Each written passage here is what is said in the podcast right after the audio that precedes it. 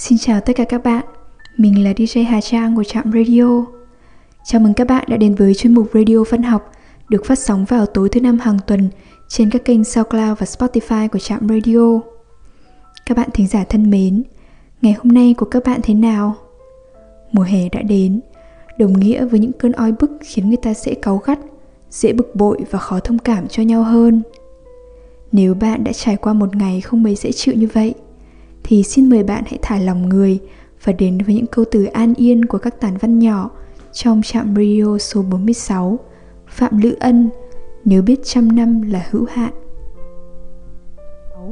Phạm Lữ Ân là bút danh của hai vợ chồng tác giả Phạm Công Luận và Đặng Nguyễn Đông Vi.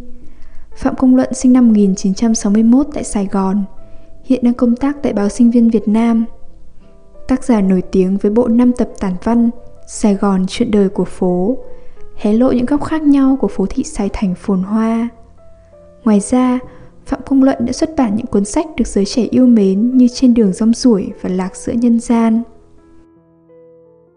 Đặng Nguyễn Đông Vi sinh năm 1979 tại Khánh Hòa là một cái tên không hề xa lạ với độc giả tuổi mới lớn của báo Hoa học trò.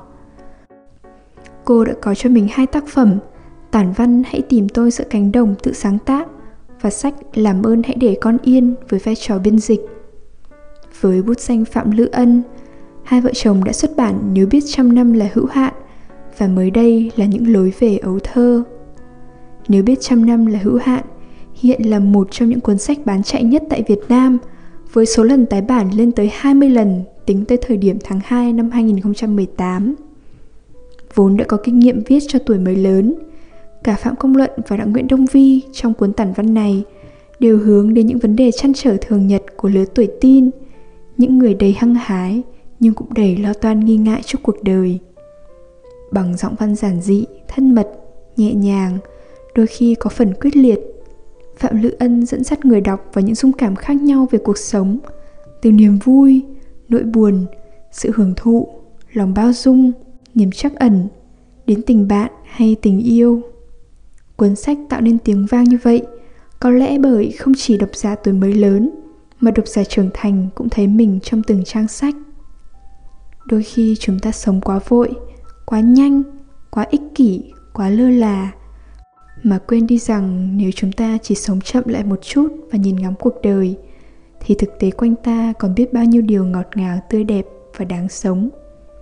Nếu đã biết đời người không vô hạn cớ gì ta hấp tấp sống qua trong trạm radio số 46 hôm nay, xin mời các bạn đến với hai tản văn được trích đọc từ cuốn sách Nếu biết trăm năm là hữu hạn của tác giả Phạm Lữ Ân.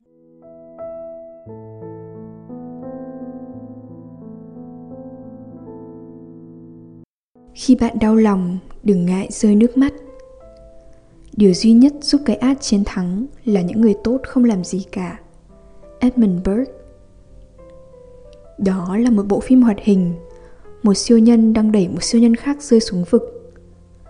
Con trai tôi cau mày hỏi, Đó là siêu nhân xấu hay siêu nhân tốt? Tôi trả lời, Đó là siêu nhân tốt Mặt bé giãn ra tỏ vẻ yên tâm và hài lòng một siêu nhân tốt để một siêu nhân xấu rơi xuống vực thì không có gì là đáng buồn trong những bộ phim hoạt hình, cái ác chưa bao giờ chiến thắng tôi ngắm nụ cười hồn nhiên và chợt băn khoăn. Cậu bé của tôi đã sẵn sàng chưa? Để nghe rằng cuộc sống phức tạp hơn thế. Cậu đã sẵn sàng chưa? Để tôi có thể nói rằng xấu và tốt không phải là hai chiếc sọt để chúng ta có thể phân loại con người. Nếu xấu và tốt là hai mặt của một bức tường, thì chúng ta, đa số đều đang bước tranh vênh trên bức tường đó. Sống là giơ tay ra để giữ thăng bằng vì vậy phải chú ý đến hành vi, bất kể ta là ai. Xấu và tốt là những gì xảy đến trong từng hành vi. Thậm chí, trong động cơ của từng hành vi đó. Bởi thế đừng quá tự tin vào mình. Đừng tin rằng mình mãi mãi là người tốt. Chúng ta là người tốt. Điều đó có nghĩa ta có khuynh hướng thực hiện và tin tưởng điều tốt. Nhưng không có nghĩa là ta vĩnh viễn tốt. Và ngược lại đó là lý do những tội phạm có thể hoàn lương. Và đó chính là lý do có những người rất hiền lành bỗng dưng trở thành tội phạm. Như trong vở kịch hamlet của shakespeare, một người có thể mỉm cười rồi lại mỉm cười và trở thành một kẻ hung ác. Chúng ta là người tốt, nhưng có lúc chúng ta cười cợt trước một người điên, chỉ một lần thôi. Chúng ta lạnh nhạt trước một lời cầu xin giúp đỡ chúng ta tỏ vẻ ghê sợ một người tàn tật. Ta dừng dưng trước một số phận xa lạ nào đó. Ta lợi dụng óc thông minh của mình để đẩy phần thiệt về phía người khác. Một lần thôi. Chỉ một lần ta bỏ phiếu chống lại sự chính trực. Và ta tự nhủ trung quy mình vẫn là người tốt. Chỉ một hành vi nho nhỏ sẽ không ảnh hưởng gì đến cuộc chiến thiện ác. Có thật vậy không? Tôi tự hỏi những tin tức trên báo chí nhiều khi làm ta nổi giận vào đôi lúc, khiến ta bi quan. Người ta giết nhau, trà đạp nhau, lừa gạt nhau, phản bội nhau. Người ta hành hạ những đứa trẻ xua đuổi các cụ già, ăn chặn của kẻ nghèo khó hơn mình. Những yêu thương, chia sẻ của ta như hạt cát ném vào không trung, quá bé nhỏ trước nỗi bất hạnh của người khác. Có người cho rằng con người đang trở nên vô cảm hơn nhưng tôi không muốn tin như vậy. Chúng ta chỉ dễ hoài nghi hơn. Như mạnh tử nói, vô chắc ẩn chi tâm phi nhân dã. Không có lòng chắc ẩn không phải là người vậy. Dù rằng lòng chắc ẩn không đem lại cho chúng ta niềm vui, mà chỉ khiến ta cảm thấy đau nhói trong lòng, khiến ta thấy mình bất lực, thất bại, khiến ta thấy mình như kẻ thua cuộc trước cái ác và những điều đau khổ. Nhưng không ai không có lòng trắc ẩn nó là một gánh nặng mà trái tim ta phải mang khi ta là một con người. Nhưng thực tế, nhiều khi ta không bày tỏ lòng trắc ẩn bằng hành động, thậm chí bằng những giọt nước mắt. Cả bạn, cả tôi, vì bận rộn, vì lơ đễnh, vì ích kỷ. Có lẽ, nhưng tôi cho rằng chủ yếu là vì lý do này. Chúng ta không tin rằng hành động của mình sẽ đem lại một kết quả rõ rệt rằng giọt nước mắt chẳng làm nên điều gì khác biệt. Rằng mọi việc ở ngoài tầm tay của ta. Tôi biết, thế giới đầy những cuộc bầu cử gian lận. Ở đó, có những lá phiếu không được tính. Nếu bạn biết lá phiếu của mình là vô nghĩa, hẳn bạn không muốn đi bỏ phiếu hoặc không thực sự bỏ phiếu. Cũng như trong cuộc đời, một bữa ăn cho trẻ lang thang và hôm sau đứa bé tiếp tục đói quét phải đống rác và hôm sau người ta tiếp tục xả. Nếu người ta tin rằng việc làm tốt của mình không thực sự có ý nghĩa, không thể tạo nên một thay đổi khả dĩ cho tình cảnh, người ta sẽ không muốn phí thời gian để thực hiện nó. Nếu ai đó tin cái ác sẽ thắng, họ sẽ không muốn đấu tranh cho cái thiện. Nhưng may mắn thay, tất cả chúng ta đều biết rằng cuộc chiến chưa bao giờ kết thúc. Đó là lý do khiến chúng ta phải tự hỏi mình mỗi ngày hôm qua ta đã bỏ phiếu cho ai? Hôm nay ta sẽ bỏ phiếu ai? Ta muốn ai chiến thắng? Chúng ta đang sống trên cùng một hành tinh. Chúng ta đang sống chung thời đại, một cuộc tồn tại vĩ đại. Mỗi hành vi nhỏ mà chúng ta tương tác với nhau đều tạo ra những lan truyền. Một đứt gãy nơi này có thể khiến nơi khác rung chuyển. Một cơn động đất ở nơi này có thể dẫn đến cơn sóng thần ở nơi khác theo cách đó, giọt nước mắt của bạn sẽ nuôi dưỡng lòng trắc ẩn nơi bạn và đánh thức lòng trắc ẩn nơi người khác. Cái ác, cũng như sự chết, vẫn diễn ra rải rác khắp nơi. Ngay lúc này, kể cả khi ta không nhìn thấy nó, bạn nhìn thấy nó thường xuyên, điều đó chưa chắc có nghĩa là nó nhiều hơn. Bạn không nhìn thấy nó, cũng chưa hẳn là nó đã ít đi. Và giảm thiểu cái ác, xoa dịu tổn thương không chỉ là nghĩa vụ của một đất nước, một thế hệ, một nền giáo dục riêng lẻ, mà mãi mãi là vấn đề của toàn nhân loại và đồng thời của từng con người một trong từng giây ta sống. Có lẽ không có cuộc tranh cử nào công bằng và sòng phẳng hơn cuộc đua giữa thiện và ác. Chúng ta không biết cuộc tranh đua sẽ kéo dài bao lâu, nhưng chắc chắn ở đó mỗi lá phiếu đều được tính. Giọt nước mắt và nụ cười của ta được tính sự phẫn nộ hay thờ ơ của ta được tính. Mỗi hành vi của ta đều được tính. Điều ta làm hôm nay, ngay lúc này, hoàn toàn có thể trở thành là phiếu quyết định.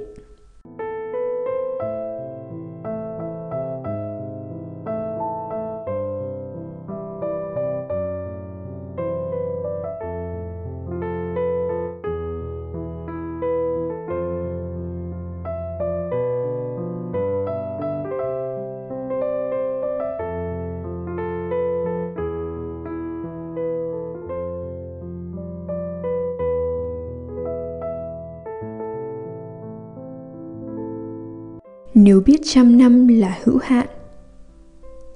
Trong cuộc trò chuyện lan man dịp tết, một người bạn vong niên của tôi than thở rằng, điều đáng thất vọng nhất về giới trẻ ngày nay là họ ưa hưởng thụ quá. Một người khác cười, ưa hưởng thụ thì có gì sai? Thú thật là tôi đây, tôi cũng ưa hưởng thụ. Và tôi tôi đồng ý với người bạn thứ hai. Tôi cũng không cho rằng sự ưa hưởng thụ là một điều sai trái hay nó là con đường dẫn đến vấp ngã? Ngược lại, sai lầm của chúng ta nằm ở chỗ chúng ta thường đắm chìm trong ảo giác và ít khi thực sự biết hưởng thụ. Hưởng thụ thực sự không phải là tàn phá bất cứ thứ gì, kể cả chính mình. Hưởng thụ thực sự là mong muốn giữ gìn, bảo vệ, bồi đắp, kể cả chính mình. Mồng hai tết vừa rồi, tôi cùng gia đình đến tao đàn để xem hoa lúc ấy là buổi chiều, trời mát, người đông đúc. Khi dừng mắt ở một chậu hoa mai trắng, giữa ánh sáng nhập nhoạng, tôi bỗng nhận ra rằng suýt nữa thì mình đã trải qua một buổi chiều vô nghĩa ở tao đàn. Bạn đến hội xuân tao đàn làm gì nếu không để ngắm hoa? Đó chính là mục đích đầu tiên, sự đông vui nhộn nhịp là quà khuyến mãi. Nhưng chúng ta không thể tận hưởng vẻ đẹp của hoa ở đó vào thời điểm đó nắng đã tắt, đèn vừa lên. Đó là thời điểm rất tệ để thực sự ngắm hoa. Nhưng chúng ta vẫn đi loanh quanh. Chúng ta ngó nghiêng đây đó. Chúng ta trầm trồ bình phẩm. Chúng ta chen nhau chụp ảnh. Rồi chúng ta ra về và tưởng mình đã được ngắm hoa. Nhưng không. Chúng ta hầu như đã lướt qua mà không thực sự nhìn ngắm. Hoặc chúng ta đã cố gắng ngắm nhìn nhưng chỉ thấy được 30% vẻ đẹp mà chúng ta có thể nhìn thấy ở những chậu hoa đó vào buổi sáng khi sương còn đọng và nắng mới ửng màu. Cái còn đọng lại trong ký ức ta là một ảo giác, chứ không thể là vẻ đẹp thực sự của những bông hoa. Bạn có nhận ra chăng rằng phần lớn thời gian chúng ta chỉ trải qua mà không thực sự tận hưởng. Một buổi chiều, một giấc ngủ, một bữa ăn, một món đồ, một kỳ nghỉ, một tình bạn, một tình yêu và rốt cục cả một cuộc đời. Có người nghĩ rằng cần phải có nhiều tiền mới có thể hưởng thụ thực sự. Nhưng không với tiền bạn có thể sở hữu nhiều thứ. Nhưng chỉ sở hữu thôi thì không mang lại hạnh phúc. Và chỉ sở hữu không có nghĩa là biết hưởng thụ. Một người biết tận hưởng chiếc máy ảnh xịn khác với một người sở hữu máy ảnh chỉ vì muốn người khác khen là nó rất xịn. Một người thực sự hiểu và biết tận hưởng tốc độ, tiện nghi của chiếc xe hơi, khác với một người mua nó chỉ vì tin rằng việc sở hữu nó sẽ chứng tỏ mình thành đạt. Một người thực sự am hiểu hội họa và biết giá trị của bức tranh mình mua sẽ rất khác với một người bỏ nhiều tiền mua tranh chỉ để nghe những lời trầm trồ của người khác trong phòng khách nhà mình có người nghĩ rằng hưởng thụ cuộc sống đồng nghĩa với vật chất. Nhưng không, hưởng thụ cuộc sống tức là tận hưởng mọi thứ tốt đẹp mà cuộc đời và vũ trụ mang đến cho bạn. Vật chất, tinh thần, thể xác, cổ điển hay hiện đại, nắng và gió, ngày và đêm, mặt trời, mặt trăng, cây cối, núi sông và cỏ dại. Tình bạn, tình yêu, mọi thứ nếu bạn có thể nhận ra đáng buồn là nhiều lúc, chúng ta không nhận ra chúng, mà chỉ nhìn thấy những ảo ảnh khác. Chúng ta bị ảo giác. Chúng ta chỉ sở hữu mà cứ ngỡ mình đã được hưởng thụ. Đó là một ảo giác. Hoặc chúng ta đang trải qua điều này mà cứ tưởng rằng mình đang hưởng thụ một điều khác. Đó lại là một ảo giác khác. Ví như khi bạn tưởng mình đang tận hưởng tình yêu say đắm, nhưng thật ra chỉ là những thỏa mãn nhục dục không hơn. Một người bạn vong niên của tôi từng nói về ảo giác rằng, nếu người ta ngưỡng mộ anh chỉ vì anh viết ra những điều hay ho, trong khi chẳng biết anh là ai, thì hãy nhớ đó chỉ là ảo giác. Bởi vì sẽ có một ngày anh viết dở tệ và sự ngưỡng mộ tan vào hư không. Sự ngưỡng mộ của người khác dành cho một món đồ mà chúng ta sở hữu cũng vậy, chỉ là ảo giác bởi dù thật hay giả thì đến một lúc nào đó chúng cũng bay biến đi, kể cả khi món đồ vẫn ở lại. Hưởng thụ hay chỉ trải qua, kết quả khác nhau chính là sự mãn nguyện. Khi chỉ trải qua, chúng ta thường hay băn khoăn, phải chăng đó đã là cái đẹp thực sự, chuyến du ngoạn đáng giá, bữa ăn đáng tiền? Phải chăng chiếc điện thoại đó đã là đỉnh nhất, chiếc áo đó đã đẹp nhất? Phải chăng ta đã có được thứ tương xứng với những gì ta bỏ ra? Những người thực sự hưởng thụ thì không băn khoăn, mà thường mãn nguyện. Những người thực sự tận hưởng hạnh phúc cũng vậy, họ mãn nguyện. Niềm vui đôi khi bị thúc đẩy bởi nhu cầu phải hết toáng lên cho cả thế gian. Nhưng sự mãn nguyện thường có gương mặt rất lặng lẽ và hiếm khi phô trương.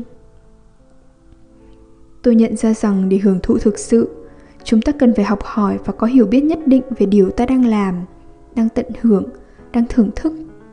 Biết mình có gì, hiểu thứ mình có, và biết cách tận hưởng tối đa những gì mình xứng đáng được hưởng. Đó mới là hưởng thụ. Chiều xuân muộn ở tao đàn.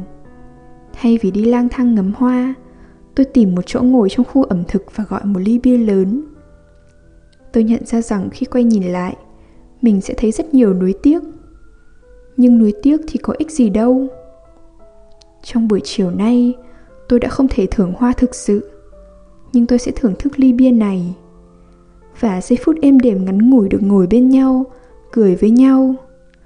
Chúc cho chúng ta không chỉ trải qua, mà thực sự biết hưởng thụ cuộc đời với từng thời cơ mà nó mang đến mỗi ngày. Có những điều, nếu bạn hiểu được bản chất của nó, nếu bạn gọi tên nó ra, nếu bạn thoát khỏi ảo giác bạn không còn mong muốn có nó nữa. Ngược lại, có những điều, nếu bạn hiểu được nó, bạn nhận thức được giá trị của nó, bạn sẽ không bỏ qua nó như đã từng. Ví như cơn gió rất trong lành này. Nếu bạn biết, bạn sẽ không bỏ đi ngay mà đã dừng lại, nhắm mắt và hít một hơi thật dài, thật sâu. Ồ, cuộc đời cũng như hơi thở vậy thôi ta không thể hít một hơi dài quá khả năng của mình. Nhưng ta có thể hít sâu hết khả năng của mình trong từng hơi thở. Tôi vẫn tin rằng nếu bạn thực sự biết hưởng thụ, bạn sẽ luôn thấy mình đã sống rất sâu. Nếu đã biết trăm năm là hữu hạn, cớ gì ta không sống thật sâu? Đêm đã khuya. Thời lượng của chương trình đến đây là kết thúc xin chân thành cảm ơn các bạn thính giả đã chú ý lắng nghe. Chúc các bạn một đêm ngon giấc.